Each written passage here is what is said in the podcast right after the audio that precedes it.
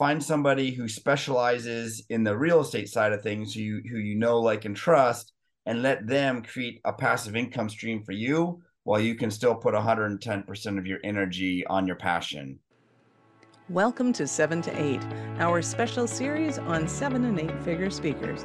In this interview series, some of the hottest speakers in the industry who've made over seven figures in a year or less we'll uncover their twists and turns in their adventures, helping you to avoid the potholes and stick to the fast track. Welcome now to center stage, our next guest speaker.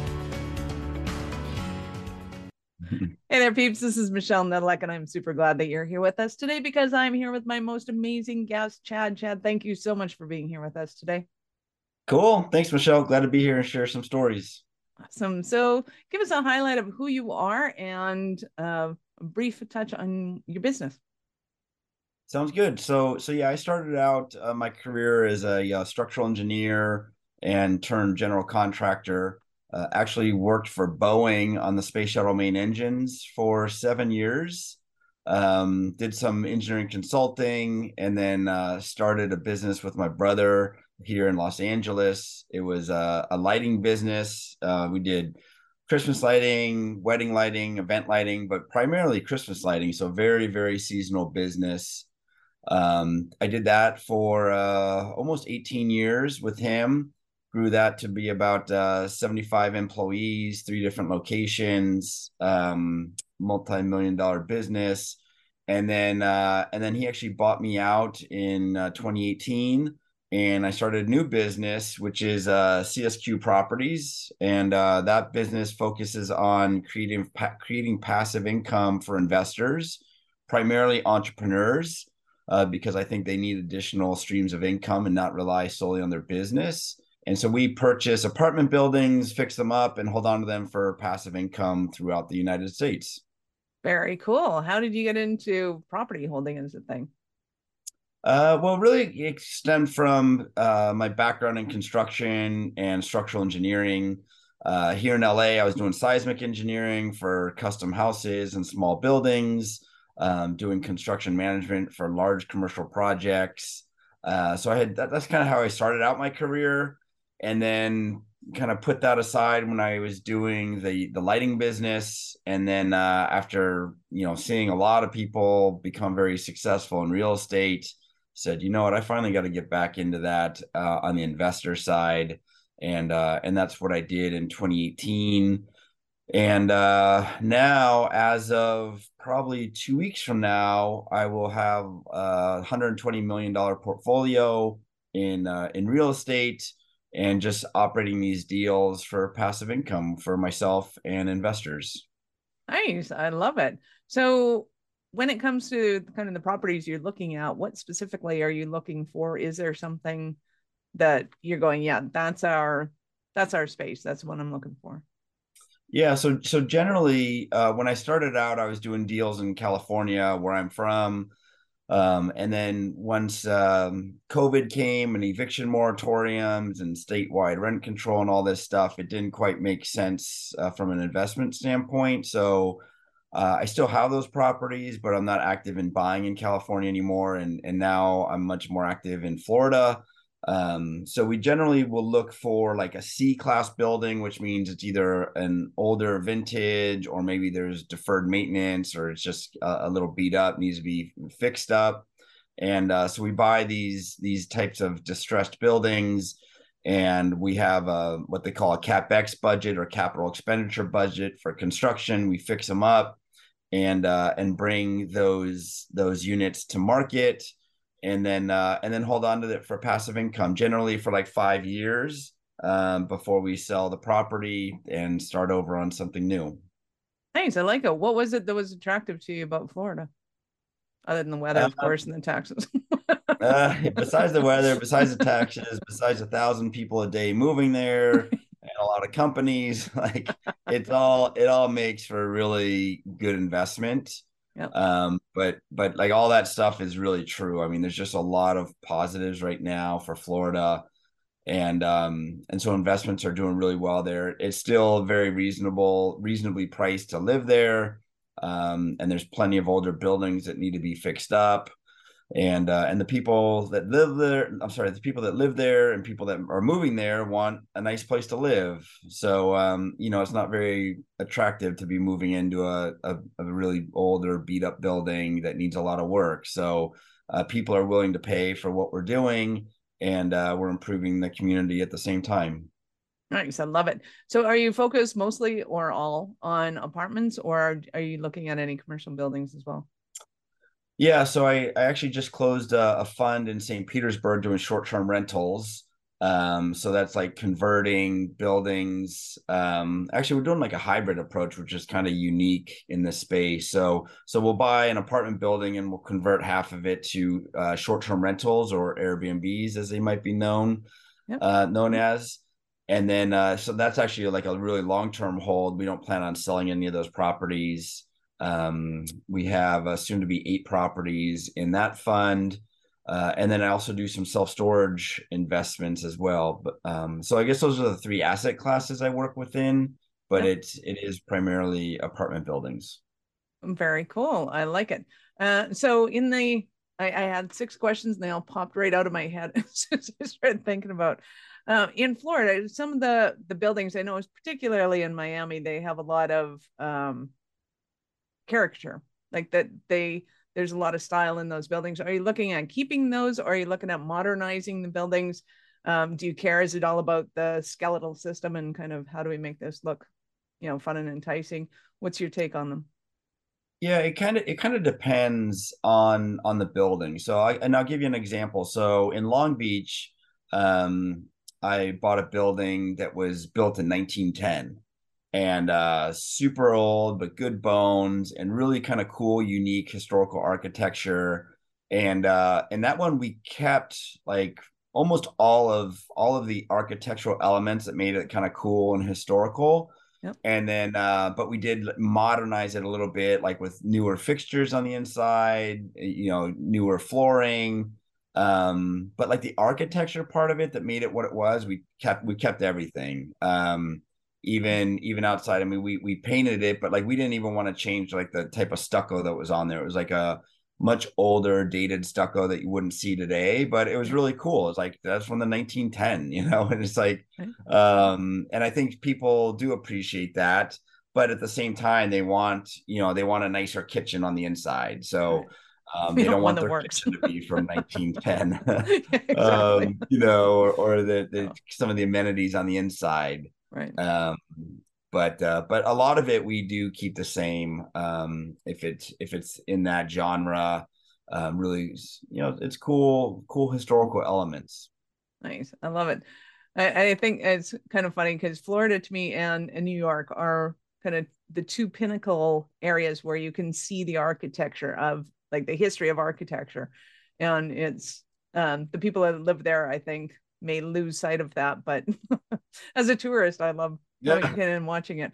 So as as those tourists like in the bed and breakfast have you noticed that um are they a little more fun to work with? What's your experience in the whole um short-term rental property side of things um I, I wouldn't say I would not say they're more fun to work with. It's like it's, no, it's, nope, it's, it's, it's a different asset class. So like yep. you got to have it. It's got to be furnished. So I mean, maybe you could have some fun with the furnishing because you can do like a little bit more interior design on it from a, a furnishing standpoint. Um, management is a bit more difficult. A lot more hand holding. The wear and tear on the unit is heavier, so there's more maintenance um, there's there's more management costs that are associated with that. Um, but like on a nightly basis, you're getting much much more money to account for that. So that kind of helps offset a lot of those costs. Mm-hmm. Uh, but what's interesting is, and a lot of people might not think of this, but it's a very different management style on a short-term rentals than you would on a normal long-term rental. So, like on a normal rental, you know, you let's say you have a um, a one-year lease, and then maybe month to month after that, well, the management company that's dealing with that, right? They have to do the the leasing, the initial leasing, and collect the security deposit, application, background check, that sort of stuff, and then get the tenant in. And it's pretty much hands off until maybe a, a work order pops up or something like that. But it's there's really not a whole lot of interaction beyond that point, which is why it's it's cheaper to manage. Uh, whereas you know the short-term rentals, you know, you could be a, a, night or a couple nights, all the way up to a month, um, and your your turnover just takes a lot more management. Um, so you could have a little bit more fun on on the interior decorating for sure, because uh, you don't do any of that on on your long-term rentals. Um, so that could be a little bit fun. Um, but besides that, it, it's it's really just two different animals, and um, and it's really rare to have a unit that's half and half, right? Because normally you don't have find a management company that w- that will do both types of rentals, and you don't want to have two management companies on the same property because then they start pointing fingers and it's it's a mess. So the way we were able to do it is because we're we're vertically integrated. So we do all of our own construction and we do all of our own property management for the, for that that fund uh, in St. Petersburg, Tampa area, and um, and because we do the property management in house, then we can charge the property different rates depending on what we're doing, and there's no finger pointing because the buck stops with us. You know what I mean? So. Yeah. Uh, most most management companies won't won't do both on the same prop uh, on the same property. So yeah, I was going to ask how that was going to be my next question is how do you handle having two property managers in the same building? But yeah, no, no, no, no, no, That that's a recipe for disaster. well, yeah. So you, I know you have a publication called "Why Entrepreneurs Should Invest in Apartments." Why should people invest in apartments? Yeah, so so that's a good question, and it's something that I'm actually pretty passionate about. I've been an entrepreneur my whole life. I've been a part or started six different companies, and uh, I feel like I really understand the entrepreneur. And I know you can relate to a lot of this because you're doing the same thing in in your business. And so so often entrepreneurs they're amazing at the passion they have for what they're building. Right? They they put all their heart and soul into it oftentimes for for years at a time. Um, they have to pay the employees first before they pay themselves, and um, and they're just they're so laser focused on building that business, which ironically is what makes the business successful. But it comes at a cost, and oftentimes it comes at their own personal cost. Either a they pay themselves last, and there's not a lot left over, uh, or b they never work on creating other income streams, right? Because they're put their heart and soul into it. So what happens as these business goes through different cycles, and that they they almost always do ups and down um, in in the business cycles, and then their income is going to change with that. And then maybe you know, God forbid, the business goes out of business or they sell it, and then they don't have anything left. So so for me, I try to create passive income for entrepreneurs while they're you know focused 100% on on this. Find somebody who specializes in the real estate side of things who you, who you know like and trust and let them create a passive income stream for you while you can still put 110% of your energy on your passion. And and that's what i try to do for entrepreneurs. Nice. Love that. So what are some of the other things that you guys are looking at when it comes to your properties in particular and what differentiates you from other property companies, investment companies? Yeah, so good question. Because uh, not all real estate is the same, and not all real estate teams are the same, which might be pretty obvious. Um, but it, it, it's very true, and it can pop up in really nasty ways. So um, you really got to find a, a, team with with a lot of experience. Um, and it's like, like these deals is not just me, right? Like I put together a partnership team um you know like the last deal i just did in orlando is a, a 53 million dollar property so um it, what it you really didn't just back that yourself yeah yeah it's me i'm just gonna sign this off yeah no it's no. you know I, I could i could bag my own up to a couple million dollars maybe five million but the big properties it really takes a team. Yeah. And um and and you're really you're putting a lot of trust in that team because as a limited investor like you don't have any control over the asset right? You're a limited partner. Um, it's great for limiting the liability that you might have that's good on that side but there's also limits the control you have. So um, the money that you invest in these in these deals really needs to be money that you're set aside for long-term generational wealth um, um growth that you're not going to need, you know, to pay for kids' college in five years or a wedding in five years, something like that, right? Because it might not, even though we target a five-year cycle hold period, it might it might be seven depending on the market. So, Um, so you really have to vet the the operator or the general partner uh, really well, um, and then and then they become the experts on the the property, the experts on the location. They manage everything from the property manager to the to the loan, working with the banks, um, and and there's just a whole slew of work that goes into these things to make it successful. Um, so you really gotta you gotta know the team pretty well or just trust the team nice so are most of your properties are you going after passive cash flow? Are you going for acquisition and and capital gain? What are your goals for them? Yeah that's, a really good question because there are different strategies. There's so many different things you can do in real estate. Um, primarily uh, we do go after cash flow um, hence the passive income side of things. But I mean, a lot of people are really successful just going over uh, like equity appreciation and like that they just might, like in LA, a lot of properties in like really nice areas, they don't cash flow really well just because they're in such high demand.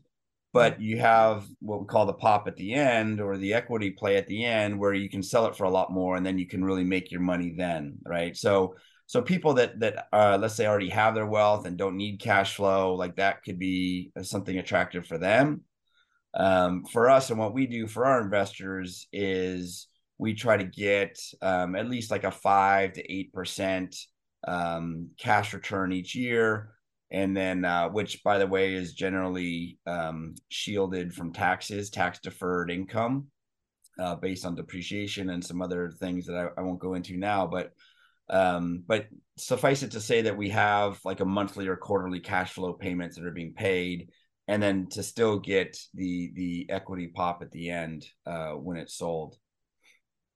Nice, love it. So, what would you say are some of your pet peeves in your industry? What are some of the things that companies are doing that you're like, oh, people need to know about those? Um, wow, that's a good question. I haven't been asked that.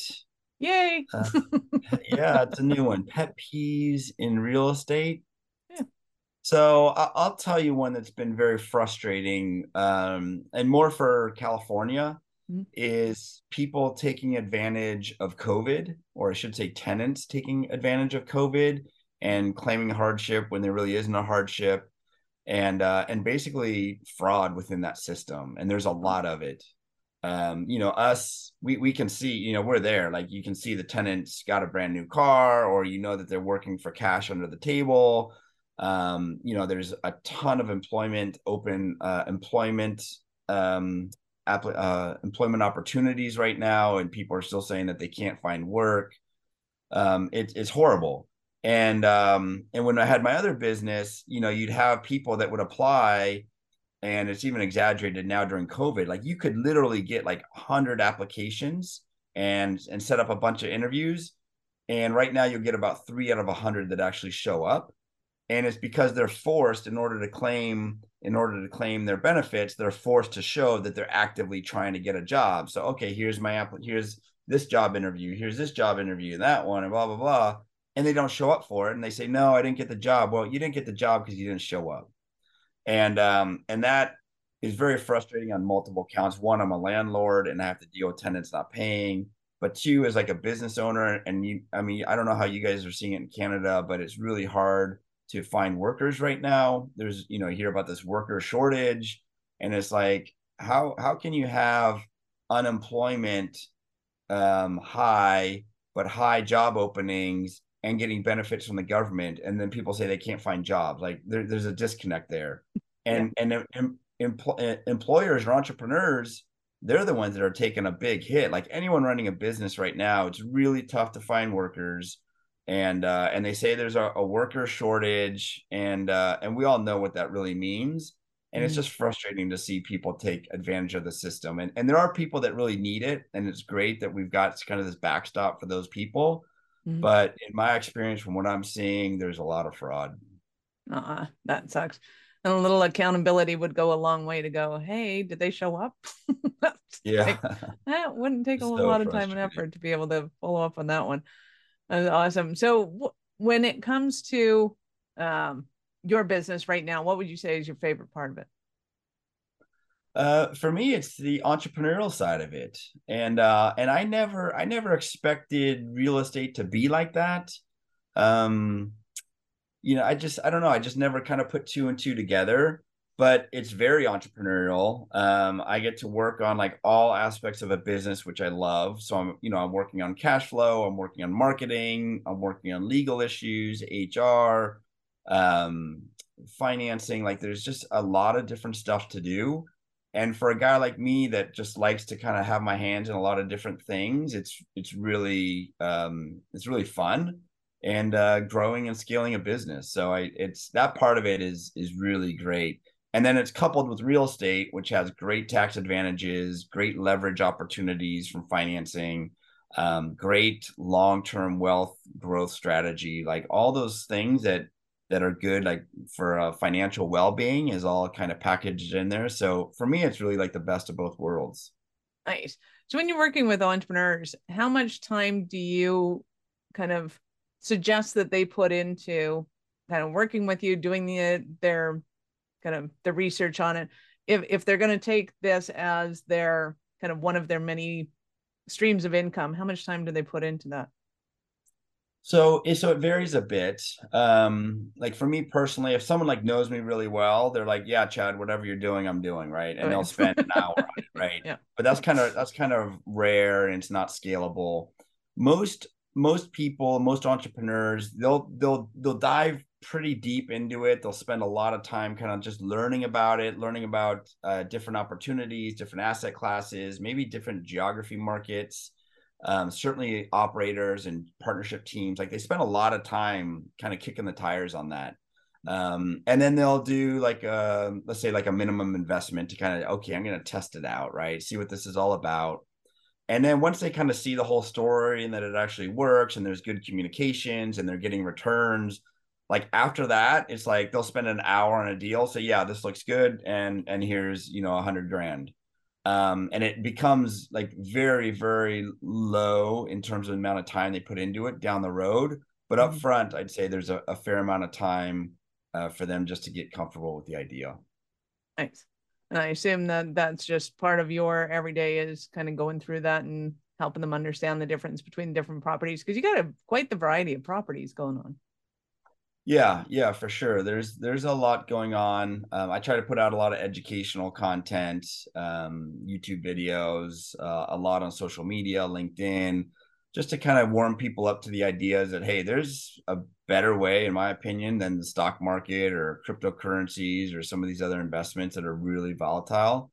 Um, there's a safer way to do it, and you can invest on, on invest in Main Street, you know, and so that's what I'm trying to help investors do. Love it. So give us an example of a Cinderella story of one of your clients, or at least a good story of one of your clients. Most of um, them I yeah. doing all right. I, I think look, I think it ends up being one of the the repeat investors, right? They'll they'll put in as much time as they need to in the beginning to get comfortable with the idea. They'll see how it how it works. And then after that, they they really put it on cruise control. They focus on their business. Um, you know, it could be a high W two income earner. Um, a lot of times it's an entrepreneur, and uh, and they'll they'll put it on cruise control after that, and really like be able to still focus on their business. And um, but then they they've got this passive income stream on the side. They're super appreciative, um, and they're they're smart where they're kind of planning ahead and knowing, okay, I'm going to put this in real estate and it's going to stay there. I, I still might do some stock investments or crypto or oil and gas or whatever they like to do they'll still do some of that stuff to kind of mm-hmm. balance out their portfolio. But they they also know that they've got this real estate stuff working. That that would probably be like like the ideal client cinderella client. I like that term. Nice. So i know our listeners are going to want more from you. How did they start that journey? Yeah so look you, you mentioned earlier uh, i put together an ebook on on why entrepreneurs should invest in apartment buildings it's also a lot of that is applicable to W 2 income earners as well. Um, they can find that on my website, csqproperties.com. And then, like I said, we do a lot on social media, LinkedIn, YouTube is all at CSQ Properties. Love it. Love it. Love it. We will, of course, have all of your links in the show notes. So peeps just scroll down and get Chad's info there. Chad, I get to ask you, at what point in your life did you know that you were a special kind of crazy enough to think that you could become an entrepreneur? Uh, early. It was early. Tell tales. Yeah, it was early. I, will tell you a quick a quick story. Uh, my earliest entrepreneurial venture. I was about ten years old. Uh, moved into a house with a decent sized lot that was just all dirt, and my dad wanted me to pick all the weeds, and and it was it was a lot of weeds. And uh, I said, okay, yeah, you know, I'll pick weeds. And so he said, all right. He's like, well, here's the bucket. You know, I'm going to go to work, fill up the bucket, and every bucket full that you have, I'll give you, I'll give you, I think he said $2 is what he gave me per bucket. And it was like one of those five gallon buckets. And so anyway, so I said, okay, great. He went off to work. And uh, I'm the oldest of five kids. So I grabbed the bucket and I told my siblings, hey, you guys, let's go pick weeds. I'll pay you a dollar for every bucket you fill up. So I gave him buckets, paid him a dollar to fill up the buckets. I did work too. Uh, and my dad came home and he gave me two dollars for every bucket, and I paid my siblings, and that was my first business at ten years old. It's awesome. Yeah, put them to work. Right. You know, it's funny. Speaking of, of businesses and family, there's uh, three of all. All I have two brothers, and all three of us are in the entrepreneurs organization. Wow. And my sister has a startup doing an IT company. So uh, very entrepreneurial family. Um, but that's that maybe that's where it started.